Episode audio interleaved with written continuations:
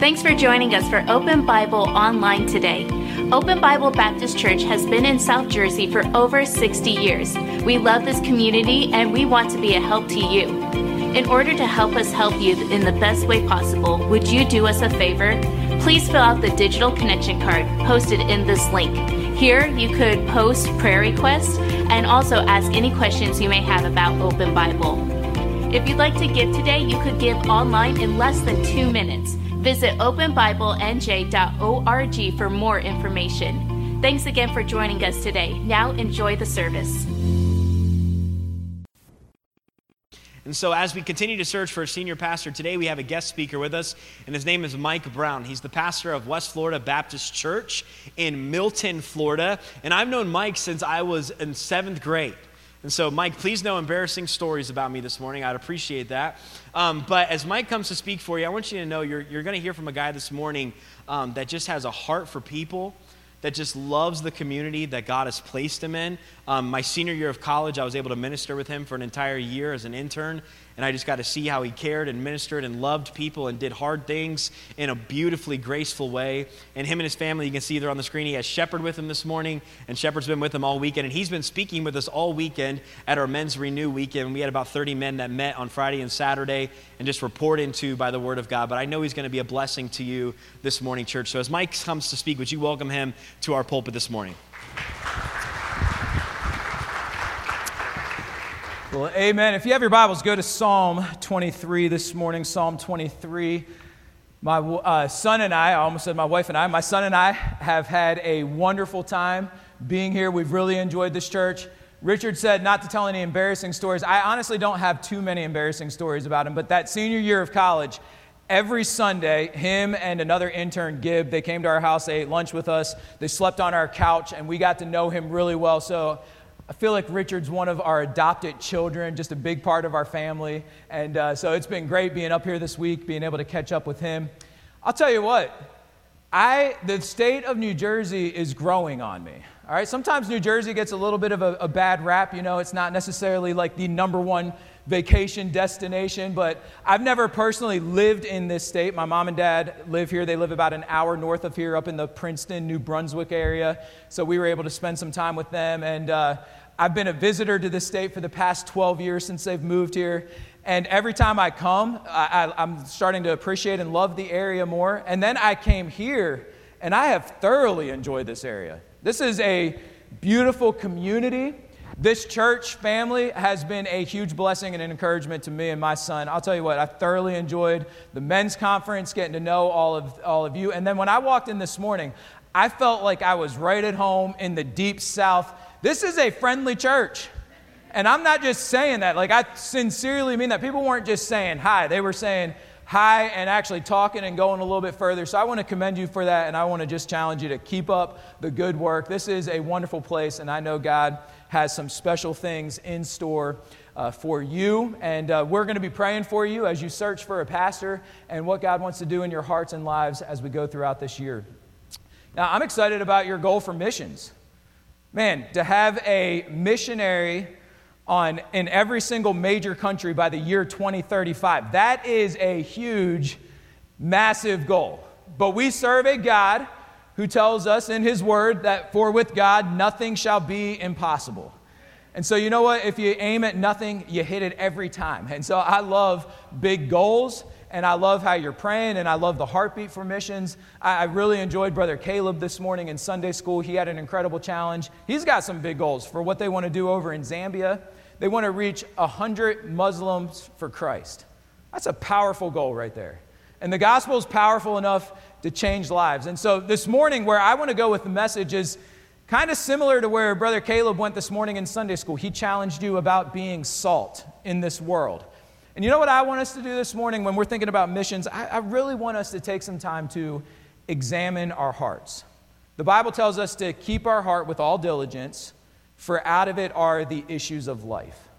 You know, if you want to put a missionary in every single major country by the year 2035, your heart is going to have to be so full of God and overflowing with who He is and what you're doing inside of you. You're going to have to be burdened and passionate about your community. You're going to have to embrace the fact that you yourself are a missionary. And the more you do to reach this community for Christ, hey, the more God's going to do with your church in reaching this world for Christ. And so it starts and begins right here in our hearts. And I'm going to be in Psalm 23 this morning, a very familiar, comforting passage of Scripture. And the title of my message this morning is simply this it's Experiencing Goodness in Troubling Times. Experiencing goodness in troubling times.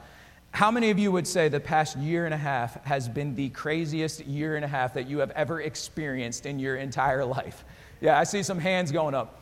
What I find to be interesting too is especially when I see some hands going up of some older people who have been there and done that. And when they start saying, this is unlike anything we've ever experienced before, I start sitting up and paying close attention to the things that are going on around us. I'll share with you some of the lessons that I've been trying to learn and pay close attention to what God's trying to teach me over the past year and a half. You know, one of the things is this the, the frivolousness of so much of our life. The frivolousness of so much of our lives. Just the other day on Wednesday, I was getting ready to, to come up here, and Wednesday was a busy day. We had a, uh, a groundbreaking ceremony for a new building that we're getting ready to put up. God's been blessing our ministry in Florida. It's been exciting and wonderful. Then I had a staff meeting with our school, and I had to get ready for Wednesday night and do church. And then I had the house things to take care of. I had to get the, the lawn mowed before I left, and I had to get the pool cleaned. And then I had to spend some quality time with my kids because I was getting ready to leave for a few days. And there's all of these things that are just vying for your attention, and they're coming at you from every direction. And I, about mid afternoon, I started just getting stressed. And I'm like, man, I am so stressed out right now with all of these big things that are going on. And then you know what? I got a, a text about a man in our church whose dad had just passed away from COVID, and he didn't even, wasn't even able to make it up there in time. It just went quickly. And then I, I texted another lady in our church whose husband's been on a ventilator for the past couple of weeks. And then I was reminded about a pastor friend of mine whose 18 year old son just graduated from high school, and within about a week of graduation, he passed out randomly one day. They ended up finding a brain tumor. He's been battling cancer. I mean, not a brain tumor, I'm sorry, it's a big mass inside of his chest that's attached to his heart. It's a very rare form of cancer. He's facing surgery in the next week or two. And you know what, all of a sudden, I realized? How frivolous the things that I'm stressed and worried about are in my life. Man, do you understand that eternity is real? Heaven and hell are real. There is a world out there that is lost and dying. And there are things that matter. There are things of extreme importance. And so often, what stresses us out are, are just frivolous things that don't matter. You know, I've learned over the past year and a, a half how powerless we really are. You know, we've gone to some extreme measures, shutting down an economy, shutting down a world to, to try to, to slow the spread of a virus. And you know what? At the end of the day, ultimately, no matter how much bravado we have, no matter how smart we think that we are, we really are powerless when it comes to when God says it's time for us to go. There's nothing that we can do to stop it. Am I right? We're powerless. You know what else I've learned about our equality, how, how one we really truly are.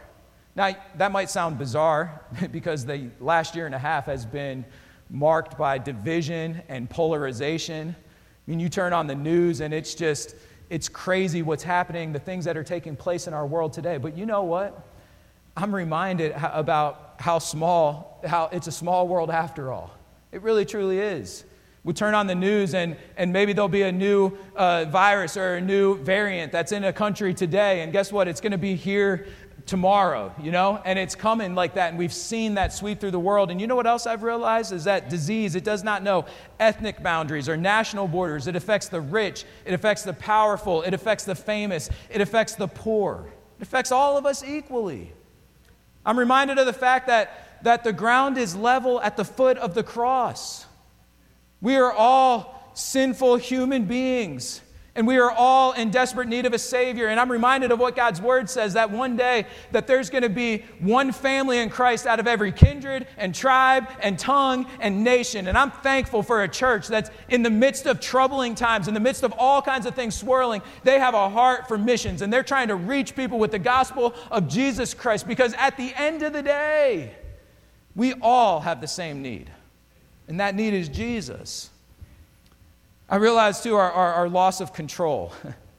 How many of you do well with chaos? Is there anybody in here that just thrives in chaos? There are some people. I have a guy on our staff. His name's Greg. It's like the second a hurricane hits the Gulf of Mexico, he comes to life. We're like, what's wrong with you, man? And I'll tell you what, if, if that hurricane comes our way and everything gets turned upside down, like he goes into action and he does a phenomenal job at like mobilizing people and bringing things together and getting things done. And it's just like, there's just something inside of him that loves that kind of stuff. My wife, on the other hand, man, she writes everything down. And if that schedule doesn't go according to plan, well, let me just say, life is not that fun. Don't tell her I said that. Happy wife, happy life. But man, over the past year and a half, we've realized how completely out of control it really truly is. And you know what? We've had to simplify our lives. We've had to just really just take it a day at a time. You know what? That's often what God wants us to do. He's got tomorrow under control. There's no need for us to worry and get stressed about the things that are in the future, the things that are out of our control. Our God has it under control. He wants us to just be right in the center of His will that's where He wants us to live, trusting Him. And this is great. All of these things are so good. This is exactly where God wants us to live because only when we recognize how truly helpless we are can we open up our eyes to the beauty of a passage like Psalm 23. And you know what verse 6 says? And I'm, I'm going to work my way through this, but I'm going to start at the end and then we're going to work our way back here. Verse 6 says this that surely goodness and mercy shall follow us all the days of our life. That is a beautiful picture there. That word follow means to pursue. Do you realize that when you got up this morning, you know what was sitting there waiting for you as your alarm clock went off and as you got out of bed? The goodness and mercy of God.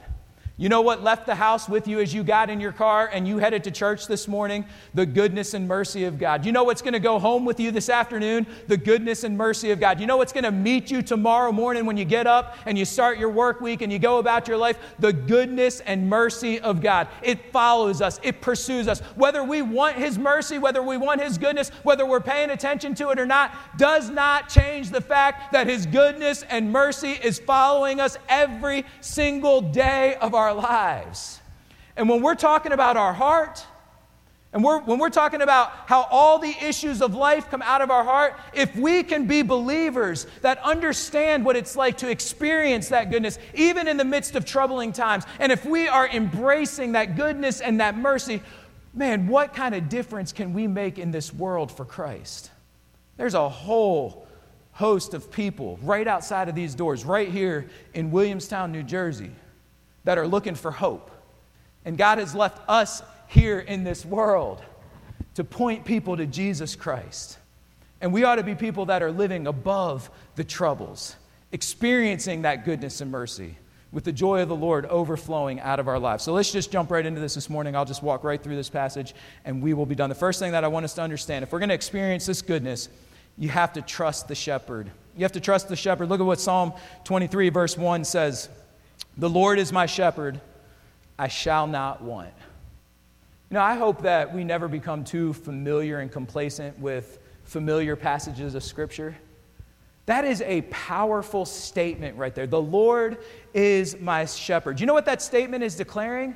That there can be a very real, intimate relationship between a human being and his creator. Only a holy God that we just sung about, we can have a relationship with Him. You know what that statement is declaring? That we are cherished objects of divine diligence.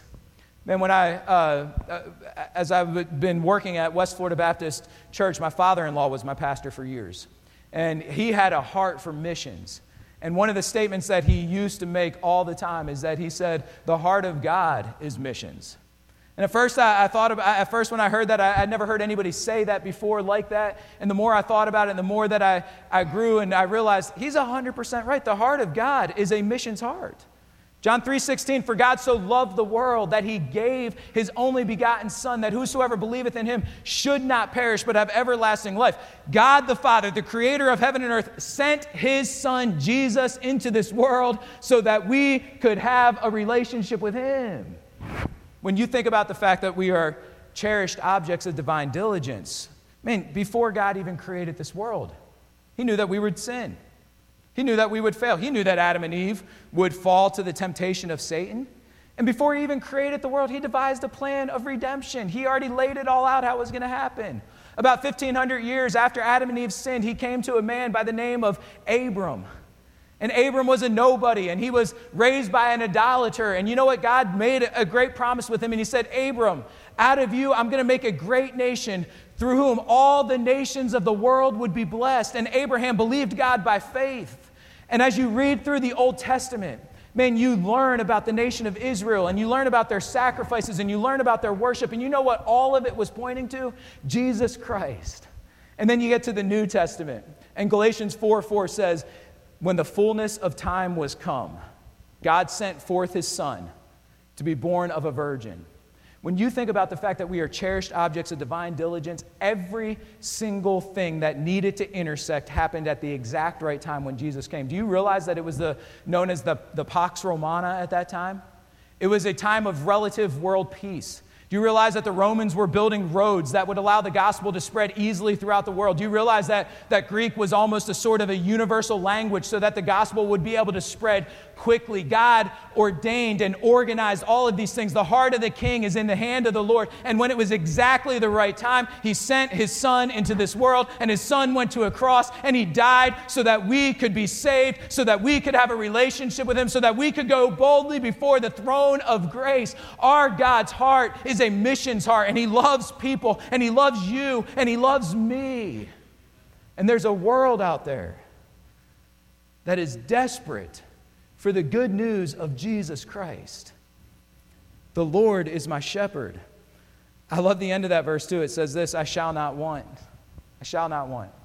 Is there anybody here today that can just say, I am perfectly content? When I woke up this morning, there was absolutely nothing that I could think of that I could possibly want. Most likely, that's probably not the case. When I wake up, I can think of a lot of things that I want. But you know what? God wants us to get to the point where we don't want. And when we trust the shepherd, you know what the shepherd's job is to do? To provide everything that the sheep needs. He provides food and water and protection and safety. A sheep has absolutely nothing to worry about in the hands of a good shepherd. You know, the fact is, if Jesus loved us enough to go to a cross to die for our sins, so that we could have a relationship with Him? Do you think He loves you enough to provide and meet your needs for today? Do you think He loves you enough that He wants what is absolutely best for your life? He absolutely does. And so when our hearts start spinning out of control and when our worries start rising to the top, no, we just have to remember that the Lord is my shepherd. I shall not want. We've got to trust the shepherd. Not only do we need to trust the shepherd, but we need to drink still water. We need to drink still water. Look at verse 2. It says, He maketh me to lie down in green pastures, He leadeth me beside the still waters. Man, when I used to read this verse, I, I grew up in Pennsylvania. I grew up in the Pocono area, right off Interstate 80. We actually lived near Bloomsburg. And I lived over there for a while, and it was absolutely beautiful. And I love, I live in Florida. The grass does not grow good in Florida, okay? I get so jealous of the lawns that I see up here. And some of you might be like, you can have these lawns. We have to mow them all the time. Our grass looks like it's terrible.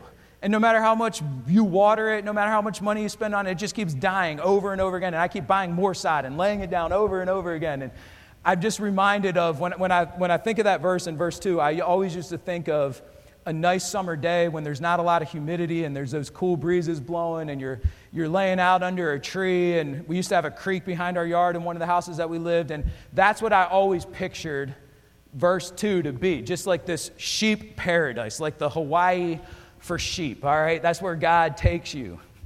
But the fact is, it's not really that way. These green pastures and still waters are in the midst of a desert. All right, where, where sheep thrive is in arid, dry locations. That, that's where they thrive. I, I had the opportunity to travel to Israel, and as I was driving around Israel in a bus, I wasn't seeing a whole lot of lush green pastures like that. I was seeing a lot of mountains and a lot of brown and just little patches of grass. And the fact of the matter is, it, the, the picture started becoming really clear. These green pastures and still waters, they are in the midst of the enemy. They're in the midst of a wilderness. And the fact is this we live in a broken, fallen, messed up world, don't we? Until we step into the presence of Jesus, we're going to be living in a wilderness in a sense. There's trouble all around us. But in spite of that trouble, you know where the shepherd wants to take us? To green pastures and to still waters. What's interesting about this verse is he says, He maketh me to lie down in green pastures. In a book that I read, um, written by uh, Phillip Keller, it was a book called A Shepherd Looks at Psalm 23, he says this It's almost impossible to get sheep to lay down unless four requirements are met. You know what these four requirements are? They have to be free from all fear, they have to be free from tension. If they are annoyed by one of their fellow sheep, there's no lying down. They have to be, yeah, some of you already know where this is going, picking up on that. they have to be free from aggravation. They won't rest as long as they're being tormented by flies and parasites. And they have to be free from hunger. Doesn't that sound a whole lot like us? We don't sleep very well. We don't rest very well because of all of the annoyances and the worries and the fears of life. You know what the Good Shepherd does? He makes us to lie down in green pastures. When we learn how to trust the shepherd, that peace that passes all understanding is going to flood our soul. And then he leads us beside the still waters. Now, I already mentioned the fact that sheep thrive in dry, arid places where water can be hard to come by. There's three beautiful pictures about how sheep get their water. One of them is early in the morning. You know, one of the things the shepherd does is he gets the sheep up early in the morning while the dew is out there, and as they go eat their as they go eat the grass, they're also getting the moisture that they need. And so you know what they do? They they rise early and they go get the nourishment that they need. And you know what we need to do? If we're going to drink still waters, we need to get up early and we need to spend time with God and in His Word. Because you know what? When the sun gets hot and when the pressures of life start piling on as the day goes on, if we've spent that time with Jesus, we're going to have what we need to sustain us and to help us get through the day.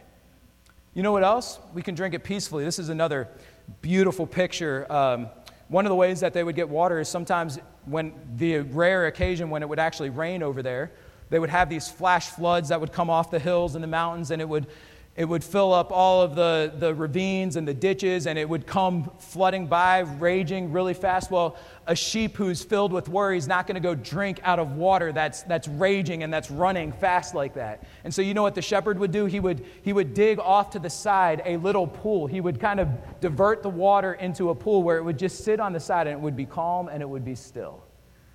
you know what else our Savior does for us?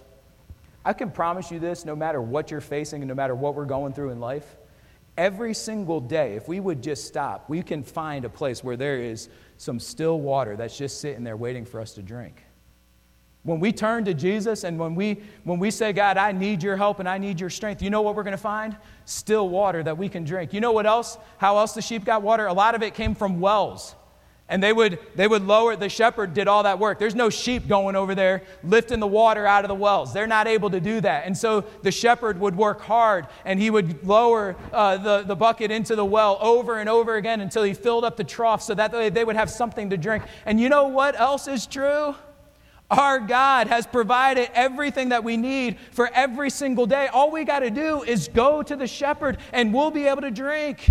Whatever you're faced with today, whatever you're going to be faced with tomorrow, Jesus has already done the work and He's given us His word and He's given us His presence and He'll meet us wherever we're at in life. So we got to trust the shepherd and we've got to drink still water. Do You see where this is going to? I'll tell you what, I know this beyond a shadow of a doubt. By the time 2035 hits here, if we experience this kind of goodness on a regular basis, and if we put these things into practice in our lives, oh, he's going to be overflowing out of us. Other people are going to see a difference in our lives. They're going to come to Jesus. These pews will be filled up. This community can be changed. And the more that we change here, the more that we can change this world for Jesus Christ. We've got to believe that with every single fiber of our being. So, not only that, not only do we trust the shepherd, not only do we drink still water, but we also feast on God's promises. We feast on God's promises. Look at verse 3. It says, He restoreth my soul. He leadeth me in the paths of righteousness for His name's sake. Man, when you're able to lie down in those green pastures, when you're able to just get that peace and that, that, that those moments of, of just finding that break in the midst of all of the things that are going on around us, that's when our soul starts to be revived. That's when our soul starts to be restored. And you know what? When we quiet ourselves and when we go to drink those still waters, you know what we're going to do? We're going to start talking to God. But you know how we talk to God and you know how we know God? It's through His Word right here.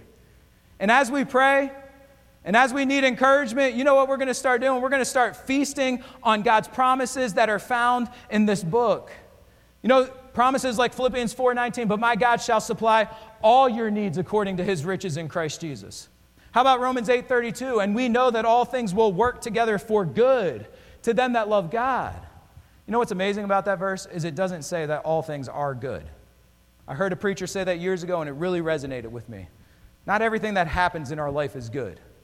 Even as we trust the shepherd and we follow him, we still live in the midst of a broken, fallen world. We're going to go through struggles and trials and problems in this life.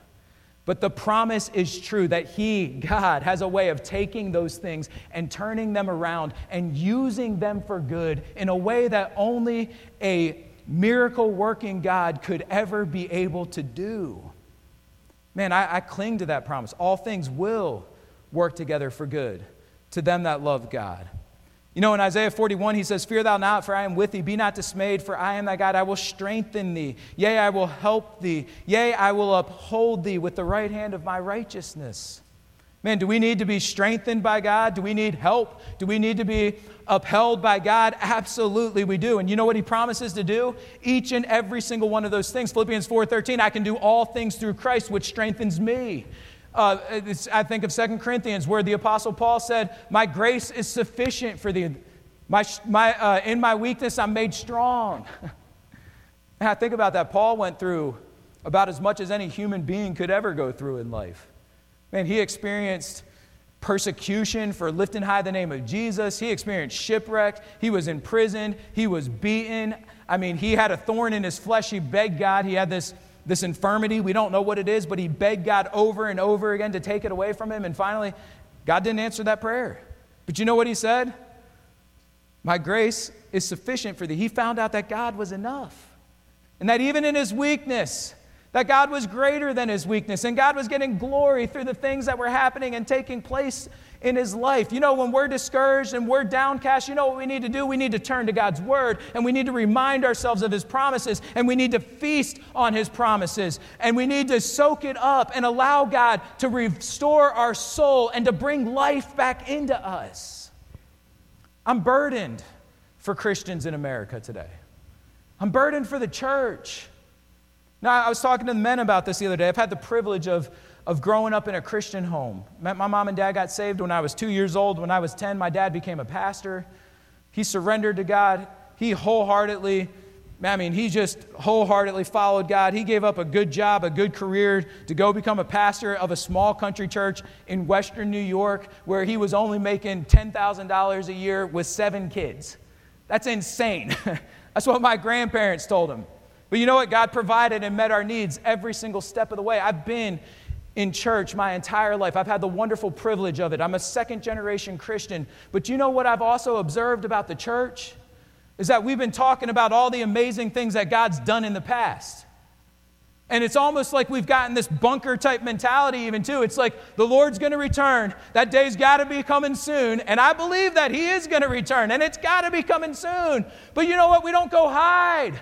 We've got a world that needs to be reached with Jesus Christ. That means you got family members, you got coworkers, you got people that are lost that need to hear that there's a God in heaven that loves them and cares about them. And we're living in the church age, which is a day of grace and it's a day of mercy. And we've been put in this world for such a time as this. And I am tired of weak and powerless Christians. I'm tired of churches dying and falling off the scene. I'm tired of Christians being a reproach to God's name. You know why? Because we don't trust the shepherd and we don't experience his goodness even in the midst of troubling times. And that has to change. God's putting your church through what He's putting your church through for a reason to grow you and to strengthen you. And I pray that your unity becomes stronger. And I pray that you become more determined to follow Christ and to accomplish the mission, which is to lift high the name of Jesus and to point people to Christ. Because we cannot afford to lose any more churches and we can't afford not to have light shining in these communities. We need Christians that know and understand God and experience His goodness and that rise up with the banner of Jesus Christ and go to a world that's in desperate need of Him. And we're not going to get to that place unless we feast on God's promises. And we're not going to be the light that God wants us to be if we're worried and stressed out and fearful and hiding and all of those other different things. this world needs Christ. And we are the light that He's left here in this world to point people to Him. So feast on God's promises and let Him restore your soul. Verse 4. The next point that I'm going to mention is this look forward to what's next. Look forward to what's next. We trust the shepherd, we drink still waters, we feast on God's promises, we look forward to what's next. Look at verse 4. It says, Yea, though I walk through the valley of the shadow of death, I will fear no evil, for thou art with me, thy rod and thy staff, they comfort me. To me, this is the weirdest verse in this entire chapter. Everything is so positive. Excuse me. the Lord is my shepherd, I shall not want. He makes me to lie down in green pastures. He leads me beside the still waters. He restoreth my soul. And then you get to verse 4, and he's talking about leading us through the valley of the shadow of death. I don't know about you, but I don't like the valley of the shadow of death. And so it raises the question why in the world would a good shepherd ever take his sheep through the valley of the shadow of death, through a dangerous place? And there's only one logical conclusion to that question. You know what happened over here? They ran out of food. There's nothing left for them here. And you know what? Over here on the other side, there's something better that's coming. But the only way to get from here to there is through the valley of the shadow of death. It's through tr- struggles, it's through trials, it's through hardships. And we know that we live in a sinful, broken, and cursed world. And so it's going to be part of life. We're going to find ourselves at times where, man, everything was good over here, but God's got something more for us. He's got something He wants to grow us in. And so He takes us through times of transition that, that feel heavy and oppressive, and, and you almost even wonder, God, are you still there? And do you love me? And do you care about me? Make no mistake about it, He absolutely does. And there's something better that's coming. He's leading you to the other side. And you know what? Even if it's death, even if it's death, even if that pastor friend that I was telling you about earlier this morning loses his 18 year old son to cancer, he knows Jesus Christ as a Savior. And what's on the other side? It's the presence of Jesus where there's fullness of joy and pleasure forevermore. For the child of, for the child of God, we can always look forward to what's next. You know what else is amazing about when we find ourselves in that valley? Who's with us? The Good Shepherd is. Yea, though I walk through the valley of the shadow of death, I will fear no evil. For you, for thou art with me. Thy rod, your rod, and your staff, they comfort me. He's right there. His rod and his staff is protecting us from the enemy that's around us. His rod and his staff pulls us close inside of him. You know, one of the prayers that I pray for people that are going through some of the most difficult hardships is that they would experience God in a more real way than they've ever experienced him at any other point in life. And you know what I believe too? When you go through those valleys, all of a sudden your experience of God, you go from knowing about Him to truly knowing Him in an intimate and personal way. That's how our God works because He's right there with us and He pulls us close. And so, even when we find ourselves in the midst of those crazy times, hey, keep your eyes focused on what's coming next. Look forward to what's next. Something better is coming. And the last thing I want to point out is this we get to live in victory. If we're going to experience God's goodness in troubling times, we get to live in victory. Look at verse 5. I love this verse. It says, Thou preparest the table before me in the presence of mine enemies. Thou anointest my head with oil. My cup runneth over. All right, so to understand this, to, to, to give you a clear picture of what he's talking about here, that word table in Spanish and in so many different languages, it's, it's mesa. It's, uh, I think I'm saying that right. I hope I'm saying that right. But it's a mesa, okay? And the idea is in some of these areas where sheep where they thrive in some of these arid, dry places. In the summertime, there would be these like these tablelands that were a little higher up, and the shepherd would go out there a couple times early in the year to prepare them. But when the time came just right, he would lead his sheep and he would take them up to these tablelands where it was just like it's feasting time almost. It's it's just it's the right time of year, and the grass is ready and it's plentiful up there. But you know what else follows the sheep up there? The enemy, like wolves and uh, mountain lions or, uh, you know, just uh, whatever it is that was around them, the, the, their enemies would follow them up there. Do you get the idea of what's happening here? Here are the sheep, and they're feasting on these tablelands. God prepares a table for us, okay, in the presence of our enemies. And you know who's sitting there surrounding them, just waiting for one of those sheep to wander off? or just waiting for the shepherd to turn his back so he can sneak in there and pounce on them. Oh, the enemy's surrounding us. Is that picture clear too of where we're at in our world today? Yeah, we have an enemy that's relentless. And we live in a world that is broken. We've talked about all of that, but God has prepared a table for us in the presence of our enemies. And our good shepherd, he's never going to turn his back. He's never going to stop paying attention. He's never going to stop looking. And as long as we're close to the shepherd, those enemies cannot touch us and we're safe. You know what else he does? He anoints our head with oil. You know, in the midst of the summertime, the bugs would start getting really bad, and sheep don't have hands to like swipe the bugs off of their face. They're pretty much defenseless against them. And so, you know what the shepherd would do? They would take this oil, this tar like substance, and they would rub it all over that sheep's head. And it would provide some sort of protection against the flies and the gnats and all of these different things that, that come up in the summertime. you know what God's given us? The Holy Spirit who's synonymous with oil in the Bible. He anoints our head with oil. You know what our shield and our protection is against the enemy and against the annoyances and the aggravations of life? It's God, and it's His presence that's in us. And he's prepared a table before us in the presence of our enemies. And he anoints our head with oil. He, we have everything that we need to experience the goodness of God. And that leads us to verse 6, where it all closes, where he says, Surely goodness and mercy shall follow me all the days of my life, and I will dwell in the house of the Lord forever. You know how God wants us to live? In victory. In victory. We are on the winning side. Yes, things are spiraling out of control. Yes, there's chaos all around us, but I know who's sitting on the throne, and I know who has a plan, and I know who wants what's best for me, and that is my God, and that is my Savior. And I refuse to live in defeat, and I refuse to cower to the enemy, and I don't want to be a weak and powerless Christian. And it's not because there's anything special or strong about me. I am weak, I am powerless. I struggle with all of these same things that you struggle with. I know what it's like to fear, I know what it's like to worry, I know what it's like like to be stressed. I know what it's like to just get out of whack just quickly and easily. But as long as I run to my Savior, and as long as I put my trust in Him, and as long as I spend time in His Word, and as long as I'm feasting on His promises and trusting that He's got working all things together for my good, I can live in victory. And God can use me for His honor and for His glory. It's missions month. This is a message that our world desperately needs to hear. Man, we don't have to live hopeless lives. We don't have to be defeated. We don't have to wonder what's the point? Is life just meaningless? Is it vanity, like Solomon said in the book of Ecclesiastes? No, there is purpose. And there is a God, and there is a Savior, and there is a relationship that is waiting. But until we live in victory, what we do with missions and what we do to send people around the world and what we do in our community is going to be weak and powerless.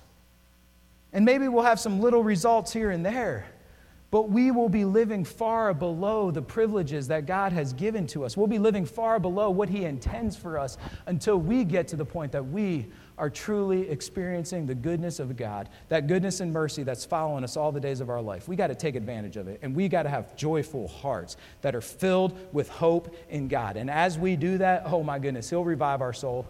We'll stay on mission. We'll reach this world for Christ. We won't have any problems giving to missions at the end of this month when, when those commitments come up because what, what else would we do? What better thing could there be to spend with our money than to send people around the world to reach, reach them with the gospel of Jesus Christ? That'll be something that just is natural and easy. If we do what it says here, if we take full advantage of what God's done for us and what He's given us in His Word. Heads are bowed, eyes are closed.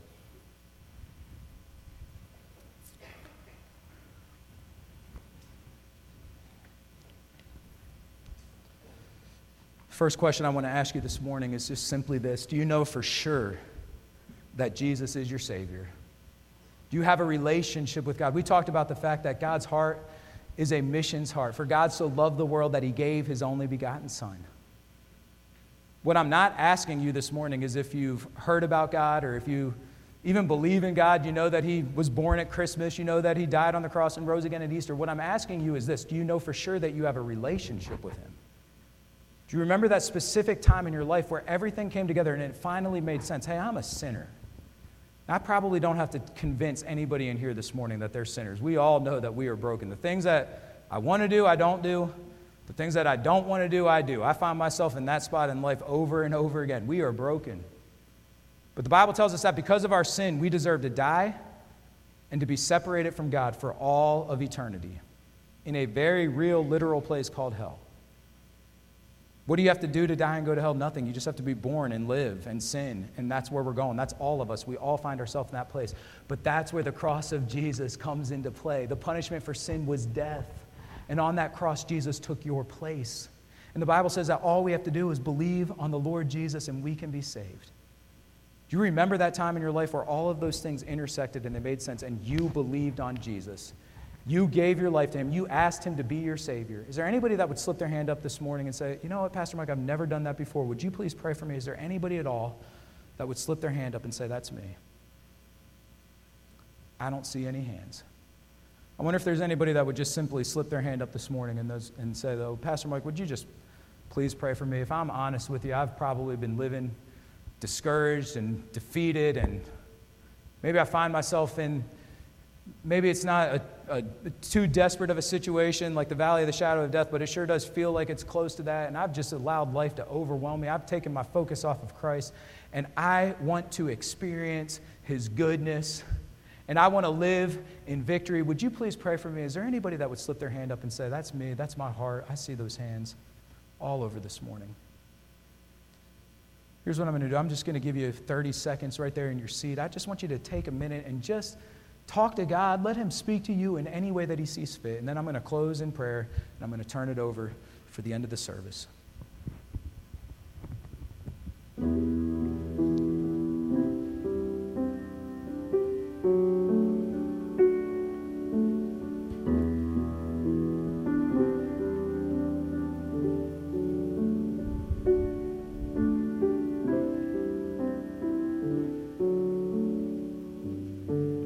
Father, thank you so much for your word. Thank you for the truth of it. Lord, thank you for your love. thank you that we are cherished objects of divine diligence. Lord, that you have worked throughout history to send your Son into this world to die on the cross for our sins. And I'm thankful that you're still working in this world even today, that you have a plan, that everything's going according to your plan, that you're in control of all things, that we can put our complete faith and trust and hope in you that we can live in victory. Lord, I pray that we would trust the Good Shepherd. Lord, I pray that we would drink from the water that you provide for us each and every day. Lord, I pray that we would feast on your promises. Lord, I pray that we would look forward to what's next, that we would always believe that something better is coming because it truly is when our lives are lined up with you according to your word. Lord, bless this church in a special way, Lord.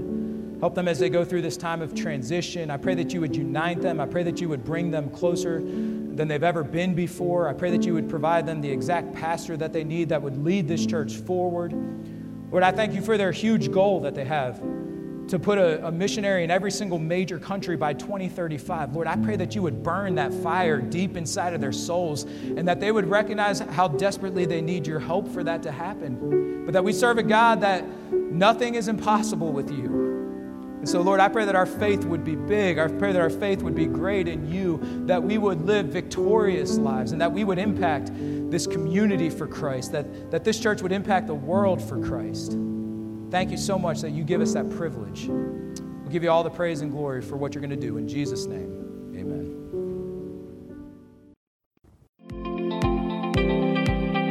Thanks again for watching us online today. If you haven't done so already, please fill out a digital connection card so we know how to better serve you this week. For encouragement throughout your week, you can listen to past sermons by searching Open Bible Baptist Church on the Apple Podcast or Google Play Store. If you'd like to give today, you could give online at openbiblenj.org. Thanks again for joining us today. We'll see you on the next broadcast.